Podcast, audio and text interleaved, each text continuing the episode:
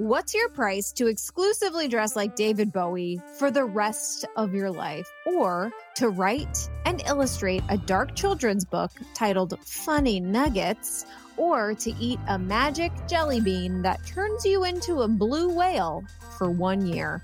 Let's find out. It's time to play Human Values, your weekly stop for illogical debates about illogical questions. Here to give each hypothetical the dialectical, but the O in Comedy Game Show, and change your clothes if nobody knows. We're your hosts, Lindsay Hicks. And Aron Rubin Corning.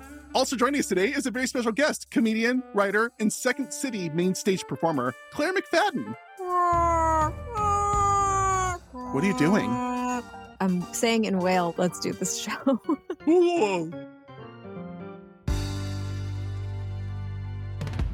Today we have writer, comedian, and as I see, persistent headphone wearer, Claire McFadden. Hello. Hello. Thank you for noticing. How are you? I'm fantastic. I am wearing big headphones. they look very professional. You're in Chicago, right, Claire? I am. And if I could plug a business my dad owned in the 2000s, By all means. he used to sell audio equipment. So that's where I got these headphones. Very nice. I just I've never I've never spent any time with you not wearing headphones since this is the time spent with you. That's right. So I'm just making judgments about you left and right. and you're correct. So Claire, we know we're getting you late here, but you're a regular on the Second City main stage. So it sounds like you're a creature of the night. Yes, that's when my brain begins to wake up. We are recording at the time of usually I'm on stage. At this point, pretending to be like a British cabbie, if threads of that come out. Second City is known globally, I think, for churning out some of the best comedians that we know and love today, right?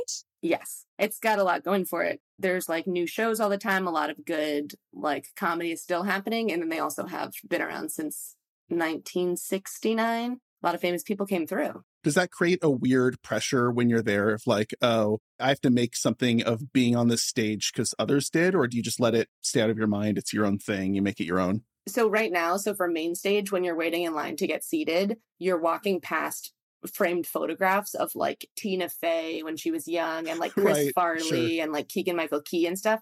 So I think it really helps us because the audience sits down and they're like, we're going to see the future of comedy. It kind of gives you like a little leg up. Whereas if you're doing material in like a storefront theater, which I've done a ton of, you really have to win their love. Yeah, like, they come in being like, okay, this situation is vetted. We are on board. Uh, these people are going to be on The Office next year. And it's been canceled for a decade. So what's happening? Exactly. What do you have strong opinions about in the media content world? I'm just the worst person to ask. Overalls. Tell me about overalls. Tell me your thoughts on overalls. Where are your thoughts on overalls? Huge, huge yes to overalls. Get me in, bring me in. I have not had a lot of exposure to overalls. I've I've I've seen them, I haven't worn them. What works, what doesn't work? So, what works about overalls is that it doesn't matter what shirt you're wearing, the overalls is the piece. So, you don't have to think. And what also feels really good about overalls is that you feel like a kid. So, you can squat on the street and to look at a pebble, and it just feels like a natural extension of your outfit. wow. Like it comes with a little bit of personality. Yes. Do you ever get worried? And I hate to just go right into bathroom stuff, but do you ever get scared that you're going to drop a strap in the old potty? Hmm. I don't. I'm trying to think about the physics of it. I think I take the overalls fully down before sitting. But I can see what you're saying. It could still dangle. It could still dangle. Sometimes I get worried about the old potty ding. Lindsay, do you get pretty anxious about a splash? Well, no, I get I'm more I'm more concerned with the old with the strap dip. That's my concern. Interesting. Interesting. Well, on the theme of dipping, should we dip into the game? Yeah, let's dip on in. Oh, look at that segue. Hello. Hello. All right, Claire. The way this works is it has nothing to do with overalls. So, kind of, Mhm. you're going to have to lean into that with us, but it's much more about overall concepts like what's your price to do certain things and what's the least amount you would accept to do it rather than just pay me gobs of money. We all want gobs of money. We all want a gazillion dollars. But if that sounds good to you, That sounds fantastic. we can just dive right on into this Moon Age daydream. Oh, okay. Great. You see that? It was a little Bowie. I did. I liked it. Claire, Aron, Lindsay, Lindsay. Aron, Claire, guys, Claire, David Bowie. Rob. what's your price to exclusively dress like David Bowie for the rest of your life? Do I have to source and purchase all of the clothing? Let's presume that you will have a Bowie butler. And by that, I mean they will every day show up at your home, your Bowie butler, and you have to wear what they bring you. And it'll be from the archives of Bowie's clothing or it'll be exact replications of it. Every day you have to wear it. Every day you return it. but Mhm. you can never wear anything else other than Bowie clothing, and you can't make requests. you can't make requests. Do we agree to these terms? I mean, I'll, it's your show, but my price is going up. You're the guest in our home today, so if you're hungry for a different dish, we'll serve it up different. Do they know what I'm doing that day? Like, if it was my wedding day, would the Bowie butler be informed? There's a chance that you're going to dress like a 1940 sailor at your own wedding. Badass. Yeah, that one doesn't sound that bad. But like dressing like a 1940 sailor just on a day where you're like maybe needing to like go to court or something. You're definitely going to court in the labyrinth outfit. So that now we've introduced a whole new, I mean, this is like huge. So there's a person. Are they vindictive? I already answered one question. One of you two answer this part. Well, here's the thing about the Bowie, the Bowie butler. It's, you know, whatever you want to make it. Like you can your relationship depends entirely on you and how you communicate with your Bowie butler. I will say I love a suit, but sometimes I want to wear a girly outfit. I want to wear a dress. I want to wear a pair of heels. And David Bowie wore a lot of suits. I mean, obviously he had his like performance clothes, but he also dressed like a dude a lot. Mm-hmm. And would they be tailored to fit me exactly? Some of these suits I would look phenomenal in. what if your Bowie butler carried around a blank checkbook and the Bowie butler could accompany you when you wanted to shop as long as you were buying what is in the, the Bowie zeitgeist? So, like, if you want to go thrifting for Bowie kind of clothing, Mm. they're they're with you to not just pay for it, but they will not pay for it if it doesn't fall into the Bowie catalog Yeah. because it's such a wide catalog. So if you see a really nice cuffy shirt, they'll say, "Yeah, you know, Bowie definitely wore that April fourth, nineteen seventy eight, Hmm. on tour." So you can do that. So you can thrift a bunch with it too. I like them being coming to me with options, if I'm That's- honest. that's the I really thing. like the true You like but that like if? I'm gonna have this happen, I don't know. I'm never going shopping again. You don't want to have to look for it. No, exactly. No, no, no, no, no. Like I will shop for my own, you know, undergarments and things like that. Do you guys remember like I think it was at the beginning of that Disney Channel movie where Lindsay Lohan like lives in Manhattan and she and her friends have some sort of like spy mission. The first scene is she's waking up in bed and then she basically does what is early FaceTime. Like she FaceTimes her friend and they talk about their outfits and they're like digitally rendered outfits. And then the closet, you know what? I might be combining seven different movies. Clueless. No, it's Lindsay. It's called like it's not called Our Lips Are Sealed. That was a Hilary and Haylie Duff cover that was also on Disney Channel. I've gotten a far away from my point. My point is that in the past, they envisioned a future in which there would be like a digital catalog of a closet, and then your closet, you'd select what you wanted, and it would like spit it out. Yeah. I think something like that with Bowie wardrobe would be the ideal because then you could kind of like Oh. make some choices and then you just get it versus having to like go on eBay and try to find a suit that looks like a suit that Bowie wore. You know, that's too much work. So you're saying every every evening, maybe it's once every Sunday, Mm, you have to. It's like a meal plan. You order your seven outfits for the coming week, and the Bowie butler brings them to you, and you can only order out of the catalog of Bowie outfits. this is what I think would be my preferred method. This sounds great. Another question, then, back at you. Can you wear the same thing twice, or is there a rule that you can only wear any item once from the collection? Oh God. You have to wear things twice. I think you'd have to wear things multiple times. I mean, if this is Yeah. The rest of our life. every day for the rest of your life, you're going to have to rewear items. Why? Bowie probably wore something new every day. No, he was. no. I mean, people are people. First of all, Claire, I know people are people, okay? You're acting like you don't. well, I do that a lot. All right, you guys are right. Fine. I'm sure he wore a pant multiple times. Yeah, I'm sure he had like a particular f- white button up that he wore. I mean, I think if you, I I don't know any mega famous celebrities, but I imagine that if you didn't have somewhat of like a capsule wardrobe that you returned to, it would be hard to keep track of like who you were to some degree, especially if you're traveling a lot. I used to work with a guy who only wore black. He like had black t-shirts, black je- denim jeans, black boots, and his whole closet was that. And he just wanted to remove that as a factor. zooming out, that's the pro here of this one. That's actually an appeal is like your options become so limited. You don't have to think as much. You can't wear what's trendy. You have to wear what Bowie wore. So that kind of like takes a mental component out of your daily life. For sure. And also, are you getting like costumes from all of his movies? Like anything, basically anything that ever he wore that touched his body, you're getting? I think so.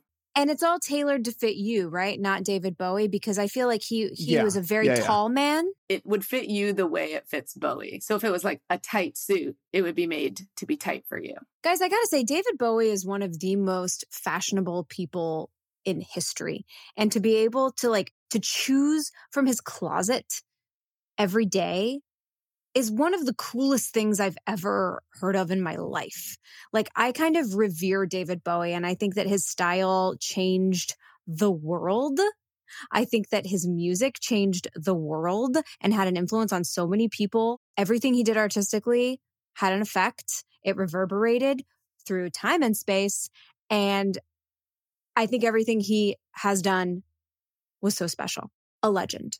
To be able to choose from his closet to like for someone to have that, I think they would pay lots and lots and lots of money to be able to do that. My fee for this is very low. If on my wedding day I have to wear something from David, whatever, it's fine by me. You'd wear the Ziggy Stardust eye patch to your wedding. Well, I get to pick what I wear from his closet. And I want to know. Would I wear the eye patch? Probably not. Wow, Claire was right. I do not know that people are people. Okay, this is an interesting turn of events. Why? Because we're all about to pay. We're all about to pay for this. Well, just how excited Lindsay is about this one. I love him. I think it's cool, but it's also such, not to sound like a libertarian, but it's impinging on your freedoms for the rest of your life every single day. So, like, even if it's a good thing, I need to get paid for that mm. because I'm giving up like a one of the main choices you make every day. I guess you're still making a choice. Well, but you're also stuck between like late 50s fashion through early aughts. And that's kind of the range. It's like that plus piracy. And we have to consider the fact that, especially if you're wearing iconic outfits, every single day, people are going to come up to you and talk to you about David Bowie and say, Oh, you dress like David Bowie. which is the highest compliment available. You would want to have a conversation about David Bowie every single day. Yeah. I mean, I wouldn't mind it. He also like, yes, he wore a lot of iconic stuff that's like oh, like the blue suit, but he also wore just like very like neutrals and suits and jeans and you know what I mean? Like, Yeah, Yeah. weren't you guys saying that? Like he just dressed like a person. yeah, I mean, people are people. like I could pick costume days, big crazy costume days for days when that's appropriate, a party, or just to go to the grocery store and cause a bit of a stir. I'm just imagining you entering the grocery store with your cart, just walking in there, looking around, just say, All right, who wants some? Just ready. Yeah. I don't know what you're offering some of. I don't think the hosts know this, but when I first moved to Chicago, I worked at the Museum of Contemporary Art when they hired a bunch of staff because there was a David Bowie exhibit. And people were pouring in, like people were flying into Chicago to go to this David Bowie exhibit. So I did have conversations about David Bowie every single day. And I'm going to tell you, you get tired of it after about 12 days. Well, I think any conversation about the same thing over and over and over again gets annoying. Exactly. Yes. But you're saying you would just wear the most basic Bowie outfit for a lot of the days to not be stuck in those conversations. Yeah, most of the days I would just wear the regular stuff. But then, of course, I would pull out the wild things here and there. I also would style it differently. Like, I don't have, you know, his hair. I won't, I wouldn't do his makeup. Like, I would be styling these things in a way that made sense for me. The good thing about David Bowie's outfits are that it really you can look good even if if you're like oh i'm a i dress femme or if you dress masculine like you can find stuff in what david bowie wore I'm sure he Oh, even yeah. wore dresses sometimes. A couple. Yeah. Yeah. Did you know that he and Mick Jagger dated secretly for a bit? I'll tell you what. I worked at a Bowie exhibit, so I heard it all. Wait, what are like the what's the hottest goss on David Bowie that we might not know? uh, the hottest goss is this. I didn't know there were going to be timed tickets, and my family and I flew in from Boston. And now you're telling me I can't see the David Bowie exhibit? Oh wow, that sounds like a terrible thing to hear. That's fair. Yeah. That's fair. Bad goss. Well, speaking of bad goss, maybe we squeeze this bottle of sauce of money. I don't know what the transition is. How much? Uh, what are you guys thinking? How much? What's your price? I was really liking that. I can try it again. I, I get I back to one. take it again. All right, back to one. And speaking of uh, hot goss, if you want to grab that uh, bottle, a little toss, and turn on over and pour out that sauce, we got a little hot goss sauce. Uh, speaking of goss, what's your price? What's your price to bow it up? Um, Happy now? Yeah, I'm neutral.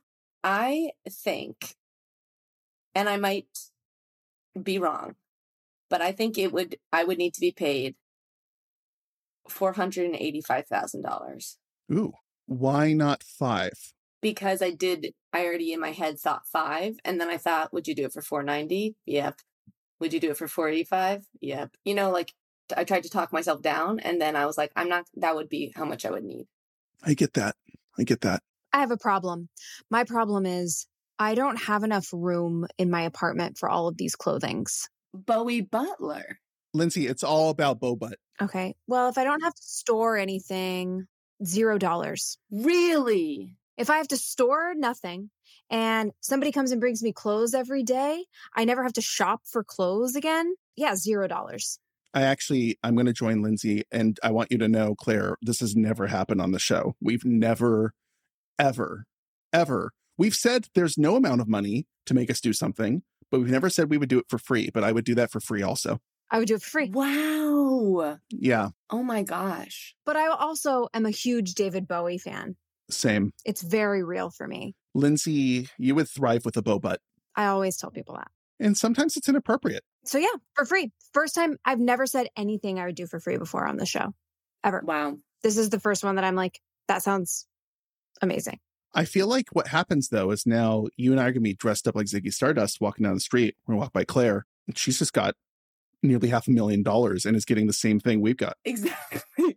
I'll also be dressed like Ziggy Stardust. I'll just be, I'll buy you dinner. Yeah.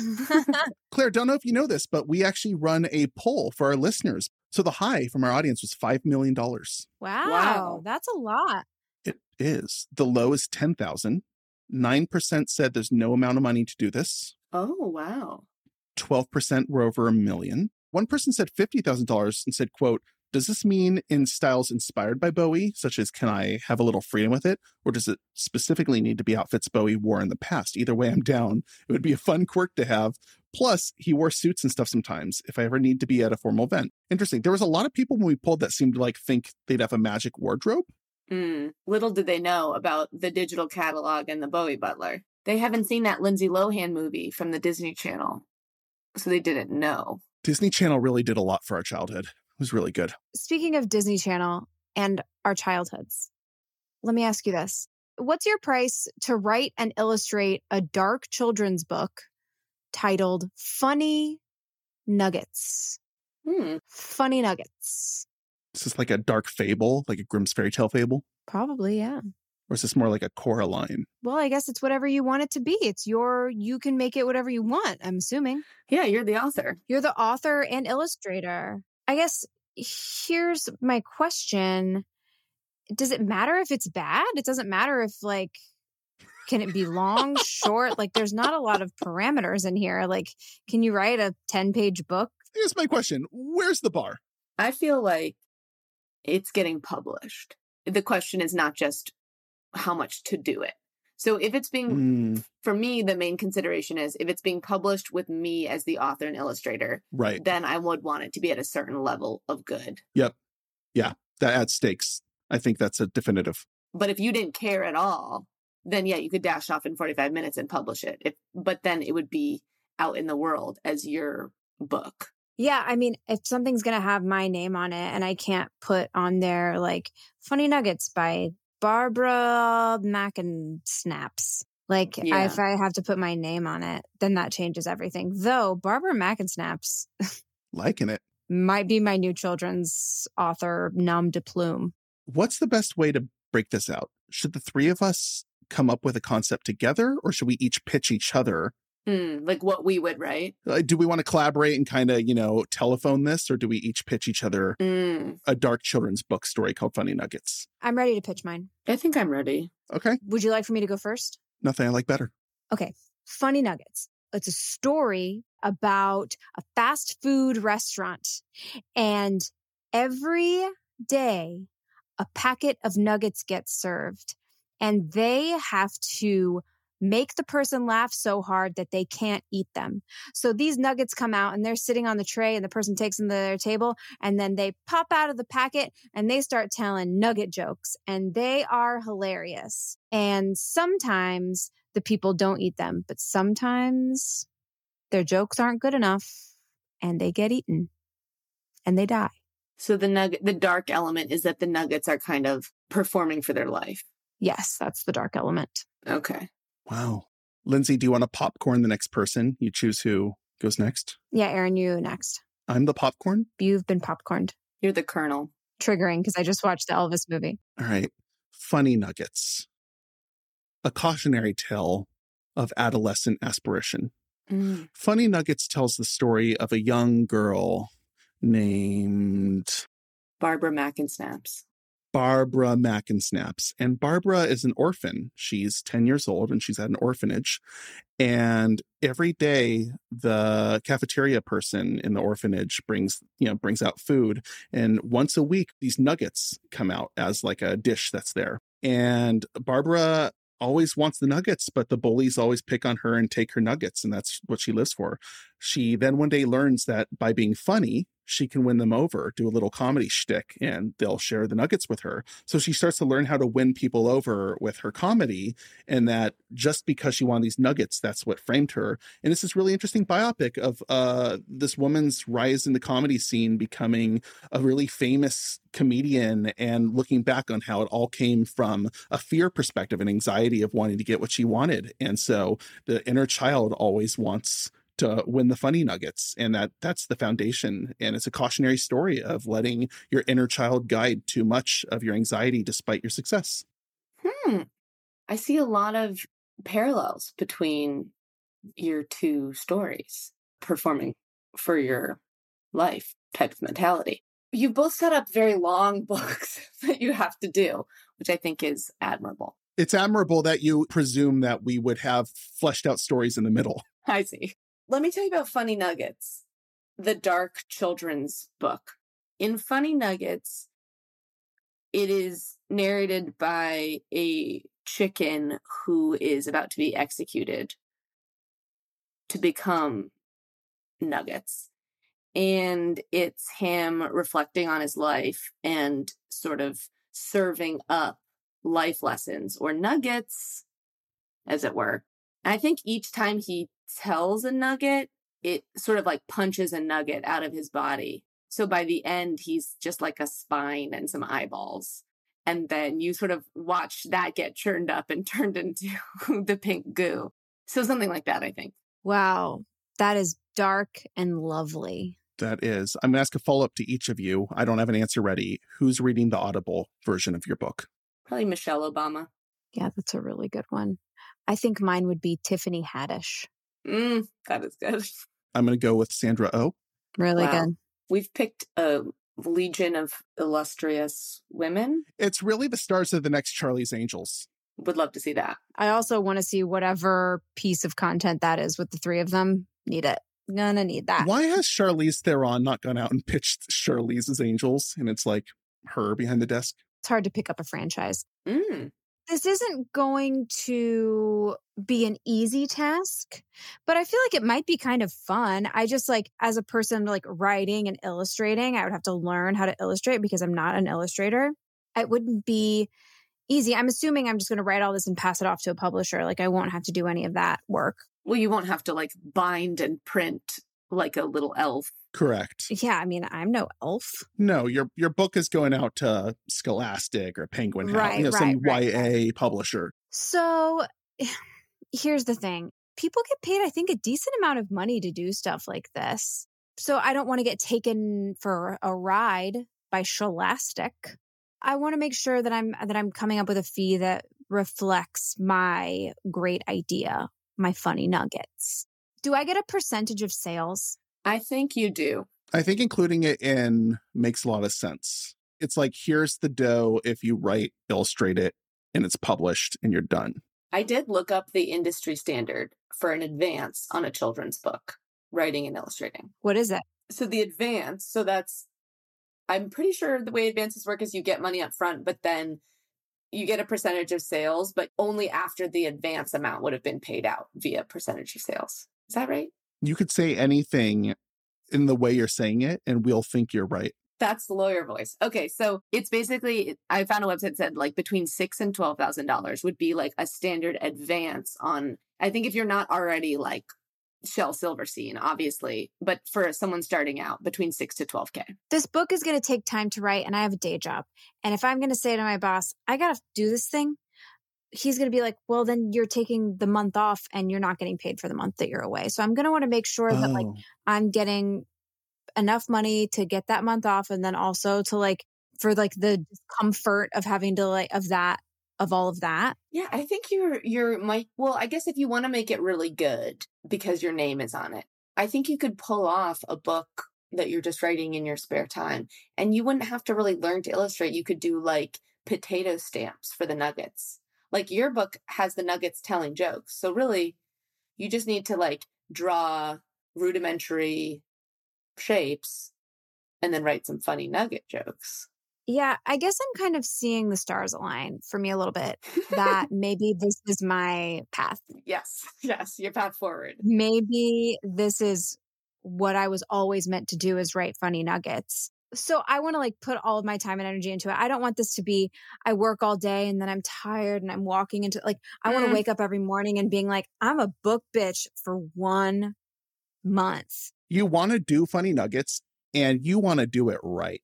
I want to do it right. I want to do a really good job and I want it to be very, very successful because I recently saw some images of Dr. Seuss's home and that shit slaps.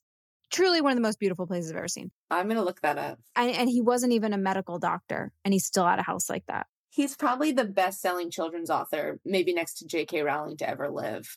Is that kind of where you see funny nuggets going? Yeah, honestly, yes. You know who did children's books dark nicely was Roald Dahl. Yeah, the witches. I think Roald Dahl and Dr. Seuss, and please let the estates not sue me for defamation of character. I believe they were both associated with the Nazis.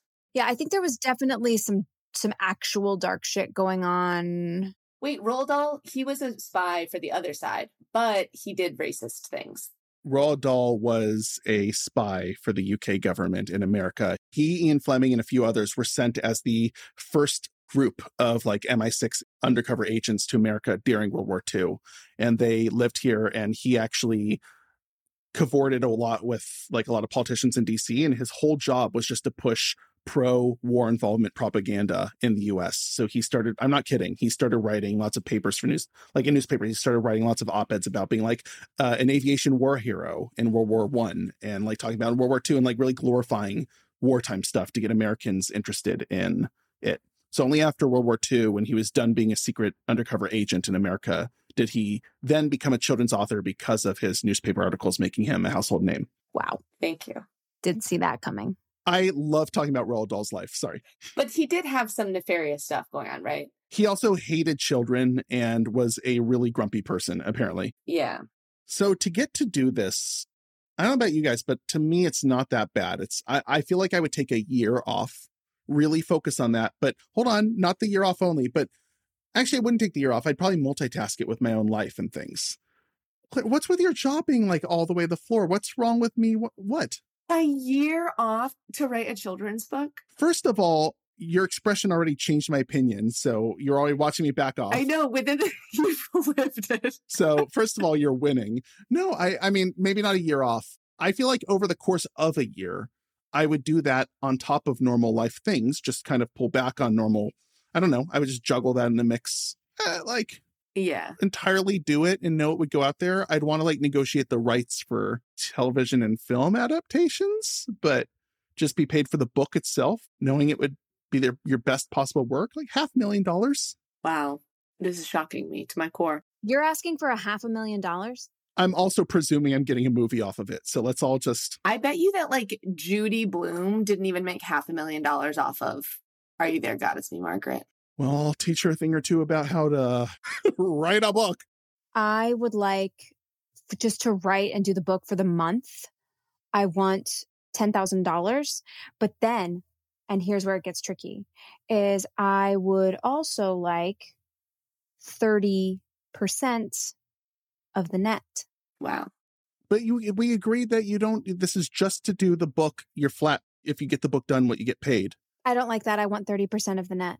I would argue with you, but this is all arbitrary rules. It is. Except I will, from what I know of the publishing industry, which I didn't work at a publishing exhibit at the MCA, but I do believe that when you buy a book in a bookstore, the author is getting like less than a percent of the book sales. So you getting 30% would be like industry shattering record of like author power. Yeah. And here's something I'm going to do I'm going to switch it to 30% of the gross.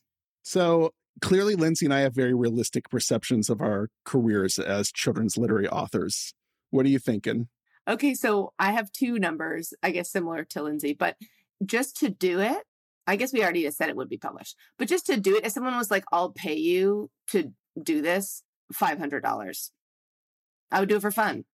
So, but then I would want them to pay me something. And then in order to like for the more standard publishing deal, I would just say like 6K. I'd like to say the higher end of the like industry standard, but if you offered me less, I would accept it because I think it'd be a fun thing. So if the book was a hit?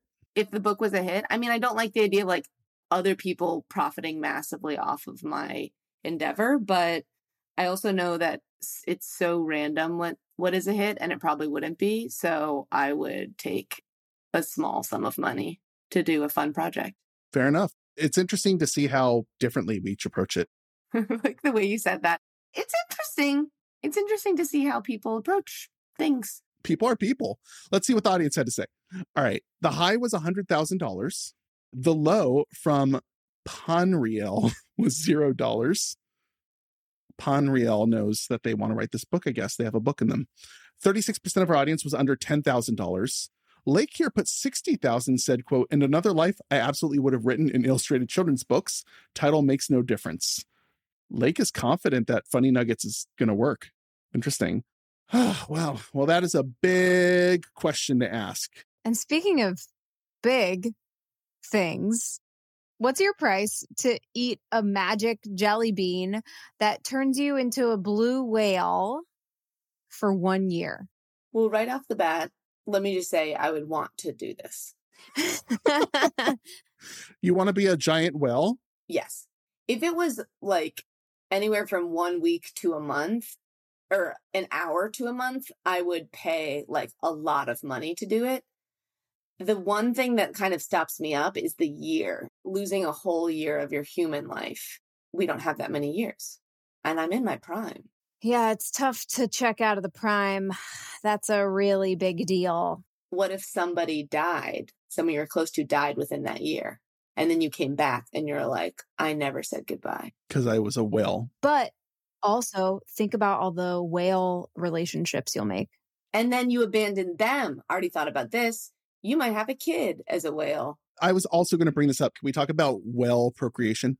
We may. Any day of the week. And, you know, they have the biggest babies of any animal on Earth. And you it germinates for really like their gestation period, I think is longer. Actually, it might be more than a year.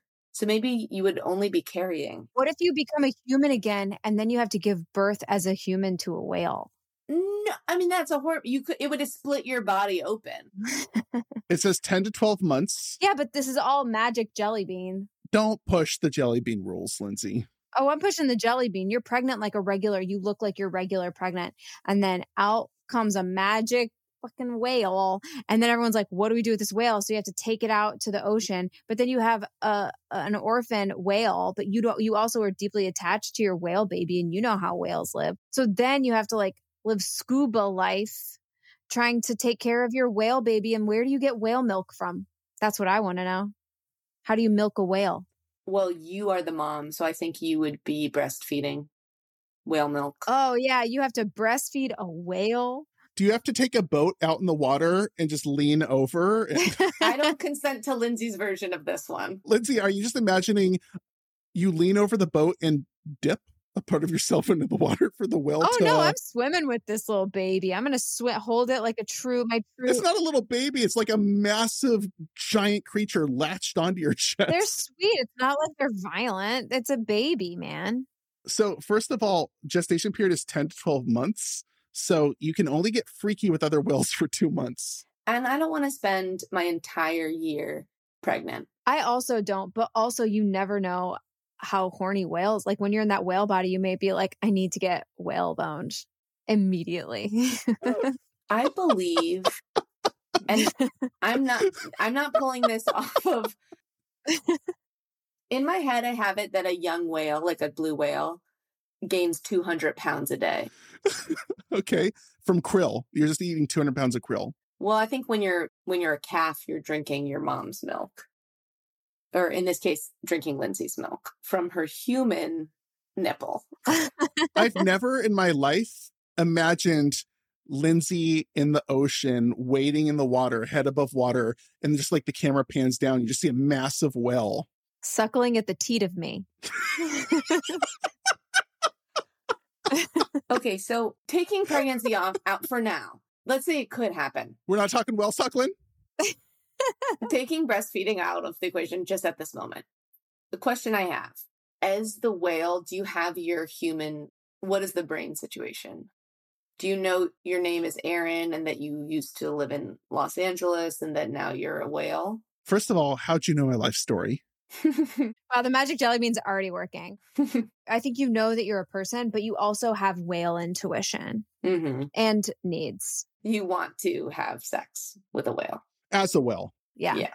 But also, it's not just sex stuff. It's like you have to know what to eat and like where to go. You're Of following course. ocean patterns. You know, you know where your pod, I guess you would call it, is. You know how to speak whale sounds. You can communicate with other whales. Like you have all of that intuition built in, but mostly the sex stuff. I'm reading here that the sexual maturity age of a whale is five to 10 years old. So I do want you to know that should you decide to become a whale and engage in whale relations, you would be performing statutory rape upon an endangered species. Hmm. Wait, would I be would I be my age as a whale? No, I mean, whales live about as long as people, so it could just scale equally. but we know it doesn't scale because of the sexual maturity thing. Wait, wait, wait. Am I like entering a body of an existing whale or am I going to be a new whale? You eat the jelly bean, you wade in the water, and you wait to turn into a whale. And now it's Lindsay the whale, and you're out there flopping about, being happy. You do your little dives. it's you. And so your human body does not like exist on land. You became the whale and then you'll transform back into a human. Yeah, yeah. Your body was you and then it's the whale and you're all one together. So should you die as a whale at sea, you're dead. Oh, fuck. By the way, Lindsay, that's the main feeder of deep sea ecologies. Is it's called a whale fall. When a whale dies, it sinks to the bottom, and that's what everything eats for a long time down there. Okay, well, And I have to tell you that blue whales are generally loners, rarely if ever forming pods. oh, that sucks. being alone for a year with a human brain in a dark. I, I also hear something about me. I'm a little bit afraid of the ocean. Oh, that's critical. But the only things you have to fear is like humans and giant squids, I think. Well, a whale would encounter a giant squid potentially. It's true. But also the the oceans are very toxic now. You don't really know what you're getting. What if I go to take a bite of krill and I suddenly am getting a tire? You know what I mean? I'm getting a barrel full of Yeah. full of like some sort of toxic liquid. Bears. Yeah, a barrel full of bears. You're getting a barrel full of sludge that was just floating in a big group of krill. Well, the other issue is time, right? It's like, are you going to have to commission before you eat your jelly bean a well fin sized wristwatch so that you know the date? So when it's been a year, you are coming back onto the shore. And also, Oh. those poor people are like hanging out at the beach and they see a giant whale beach itself. And then they're trying to rescue you. And then all of a sudden, you return to your naked self flopping in the water and they're very confused. No, no, the bean knows. But also, what if you're super deep in the water and The, you don't say know? the bean knows? Yes. I've never heard you say anything so definitively. Here's what I think you would do. First of all, hard to keep track of time as a whale. You would just have to intuit seasons. But I think you would because whales like they migrate really, really far. So I think mm. then around the time, let's say within a month of when you think you would transform back, you would want to get yourself to like Hawaii and just be like, I'm not going to feed on krill. Like you could go a couple weeks without eating, maybe. I don't know. But basically, kind of like chill out in shallower water so that when you become a human, you don't immediately die from like your lungs combusting because you're so deep underwater. Yeah, you have to really keep that in mind. Or like, you know, in the early days, you're like, all right, this is my deep time. Yeah. That could be really fun. But I don't know how deep a blue whale even goes. I think it can go very deep. 500 meters. It's very deep. But oh my God, imagine leaving your baby because if you had a baby, it was just born, and then you're like, I'm sorry, I was, it was alive the whole time. When your baby would die. For sure, it would die, especially if you're not in a pod. Guys, I have a number Do you want to tell us? $10 million. Let me explain. 5 million of that, at least, is just my base price of a year, the risks of maybe dying at sea. It's a dangerous place. Yeah. And you guys are right. There's all sorts of reasons from climate issues to toxicity of the waters to poachers to you name it. The other five is a Aron Corney Whale Foundation that I want to start. And what I want to do is I want to find a nice climate stable area. I don't know, maybe somewhere in the Caribbean. And I want to have $5 million go into like an entire team that has a segmented safe zone for me to spend my year as a whale. Oh. So that way it keeps predators out. It's it's like underwater gates and things. Like I want it to be massive. Like I want to like co- uh, like commission from some local government 10 square miles of ocean water. Oh my God. And it's just my own sea world for me. And maybe Lindsay's version could have conjugal aquatic visitors, but I would just have my friends come swim with me. I would have Wow. you know the whole the whole nine yards and the five million would just fund the technology and the security and the equipment and the staff biologists to check ph levels of the water make sure i'm safe and it would just be to keep me safe and let me live comfortably in that and five million should probably cover that there you go Wow. I thought it was going to be benevolent. Like you were like, if I'm going to take this risk, I want to start a foundation to help whales generally.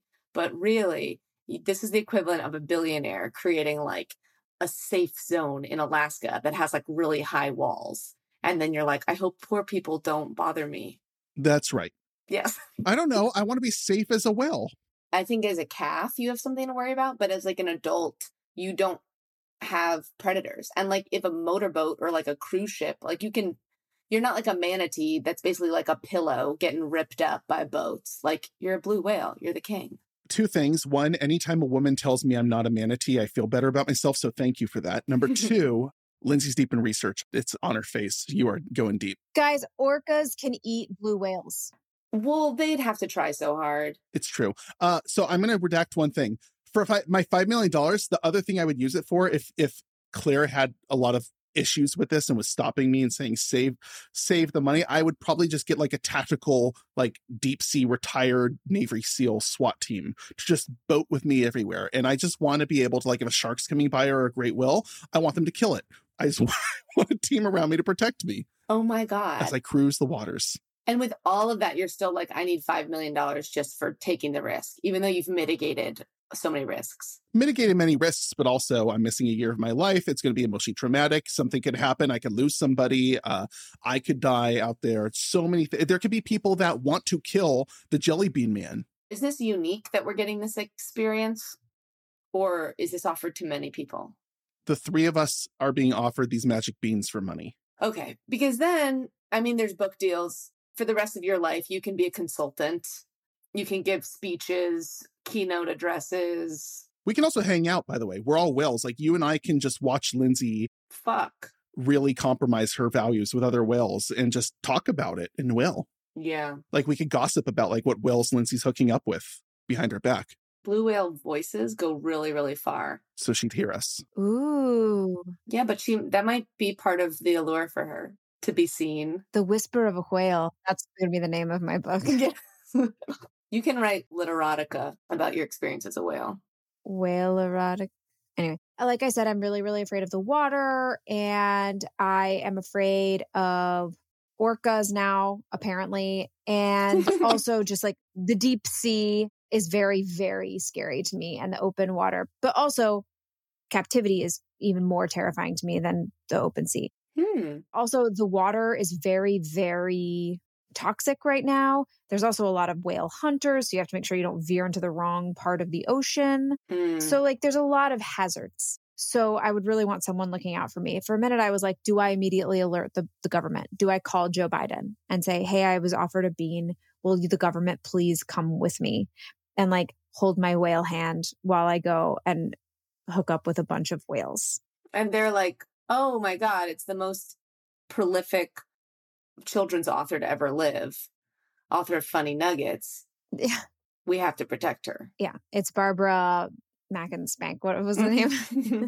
Mac and Snaps. Mac and Snaps. Though Mac and Spank is a different genre. That's for the whale. Yeah.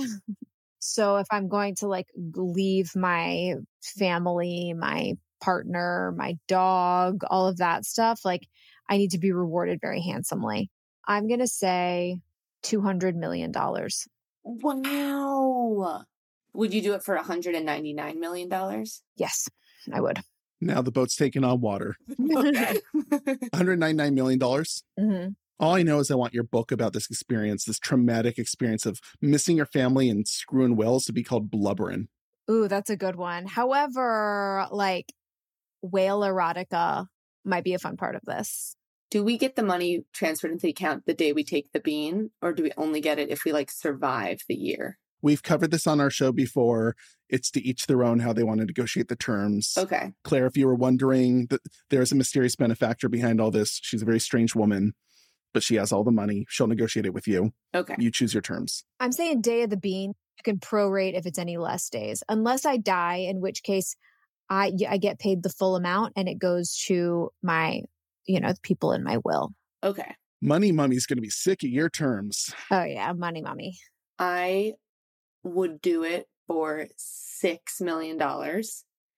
And what I would do is I only am going to keep a million of it. And the other five is going to go to all the people in my life who you could think of me as like a soldier daddy going to war and being like, I'm doing it for you kids. So I would be like, Mom Aw. and dad, here's a million dollars. My sister, my brother, basically anyone who, if they died in the year that I was gone, or if I died in the year I was gone, would be most affected by it.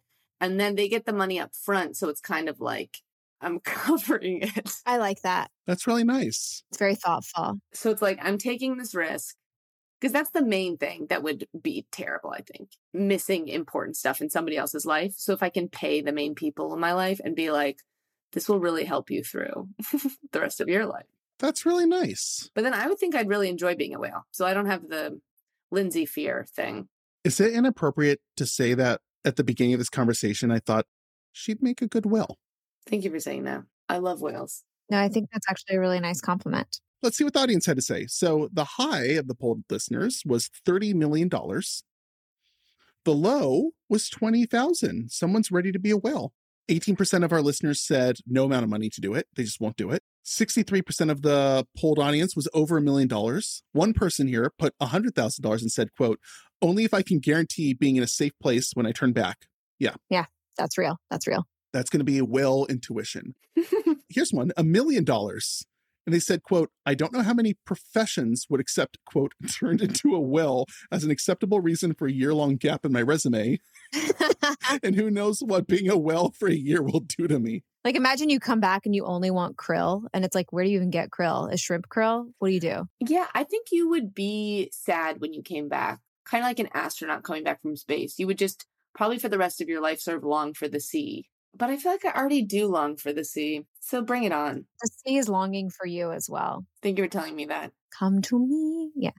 That was Willy Wonka doing at the ocean. I was reading Buzz Aldrin's autobiography recently, and he was talking about that one of the most psychologically difficult parts of returning to Earth from the early missions with NASA was that he craved krill. You've made that up, and I know it. I did. All right. Something I'm not making up. Claire, a really fun way we like to wrap up the show at the end is that we take the average toll of the audience to do each task, add them up compared to ours, and see how much our prices to do the three zany tasks today stack up against, in general, the average of our audience to do the same. Lindsay, you want to? So I want to mix snap this Barbara. I can never remember Nice. her name, and I think I made it up. Okay, first we're going to take a look at the audience average. So the total for all of the polled listeners to do all three of the tasks today is seven point three million dollars. Okay. That's way lower than usual. Wow. That was actually low for our show. Then we have our first award, which is called the Lowly Liam Award, and that is awarded to anyone that comes in below the audience number. And that one goes to Claire Mm. at $6.48 million for all three tasks. Oh, congrats. Then we have another award called the Highly Kylie, and that goes to anyone over the audience average. Aron goes to you at $10.5 million. And it also goes to me, Yeah. $199 million and $10,000. I really topped out. The ocean really threw me over the edge. Claire, we haven't had a lowly Liam for a while, so it was really nice to see someone just really come in and be of the people. Really grounded answers. I think people are underestimating themselves in how much they want money and would do things. I think that's fair. Modern life is like, we're like, oh, you might die as a whale. I need to make my price really high. You're probably more likely to die as a human. And we take risks all the time and we pay to take those risks. I think there'd be a lot of whales People are people. People are people, and people want to be whales. for less money than they think. Claire, it's been awesome having you on. Thanks for having me. When you're not pursuing the sea, Mm, what can people find you doing and where can they find you doing it? Well, they can find me doing live theater in the Chicagoland area six nights a week at the Second City. And if you want to find me online, I'm basically on every platform at CZ McFadden. The Z stands for Zwould Be a Whale Happily. Amazing. well, it was awesome having you on. Do you have a random ocean fact you'd like to leave us with as you sail out to the setting sun? I just want to clear the name of orcas since Lindsay got afraid. There's like no orca human deaths on record except when they're in captivity. So okay. even if an orca swims under your kayak, they do hunt creatures bigger than us, but they really don't eat humans. I like that fact. Thank you so much for that because I was about to take my orca fear out into my everyday life as a human, a non blue whale, and you really just saved me a lot of anxiety. So thank you so much. Okay, I'm glad. So much for the Patreon we're about to launch to get our own show, Orca. Maybe that won't go over as well now. Thanks, Claire. Thank you. Thanks, Claire. Okay, don't you think it's really interesting, Aron, that the things I want to have sex with on the show so far are Gopher Gary, the Yeti, and a blue whale? Interesting, yes. Surprising. eh. no, you are finding love in all the most unpredictable places, my friend. And I want that for you. I've gone just beyond bisexuality and into something I don't quite know how to define. We're going to define a whole new form of sexuality. It's also slightly prostitutey because it's all for money. So I just don't know what to do with you. Don't say tootie right now. Speaking of tooting, I'm going to little toot toot your way, everybody. We love you guys. You're the best. And we love how you guys love playing along. So if you want to keep on playing along and uh, tooting the polls, then check them out. New polls 24 7 over at humanvaluespodcast.com. While you're there, help Rob be even lazier. Share your own What's Your Price questions. Again, over at humanvaluespodcast.com. Lynn's, toot it up. If you enjoyed today's episode or if you just like the show we make, for God's sake, tell people about it. We really appreciate it. And if you mention Human Values Pod on Instagram or TikTok, or if you leave us a review on your favorite podcasting app and, oh, I don't know, leave a rating while you're there, we'll choose you for a shout out and you'll be so happy and you'll tell your mom about it. And then your mom will be proud of you and all your problems will be solved. If I could solve any problem for you using a goose and three handkerchiefs. What can I do for you, Lindsay? You could make an outfit for a goose that looks like a beautiful wedding dress, and then the goose can finally get married. Oh, that's so good for the goose. Well, I can't promise much of that, but I can promise you we're at the credits. We're your hosts doing impressions of each other. I'm Lindsay Hicks. Blah, blah, blah, bloobly, blorbly. oh my God, it's me. Special thanks to our guest this week, Claire McFadden. Our lead producer is Rob Goldman. Our producers are Shanti Brook and Aron Rubin Corney. Our editor is Andrew Sims. Our engineer is Jason Portizo. And our music is by Omer Ben Zvi. All information, research, and advice shared on today's episode was expressed for entertainment purposes only. Statements provided by the Human Values hosts, production team, and guests should not be taken as professional advice or fact. Blue Blue Blah Blues is a bloomin' blonde blimp blah blah blah blah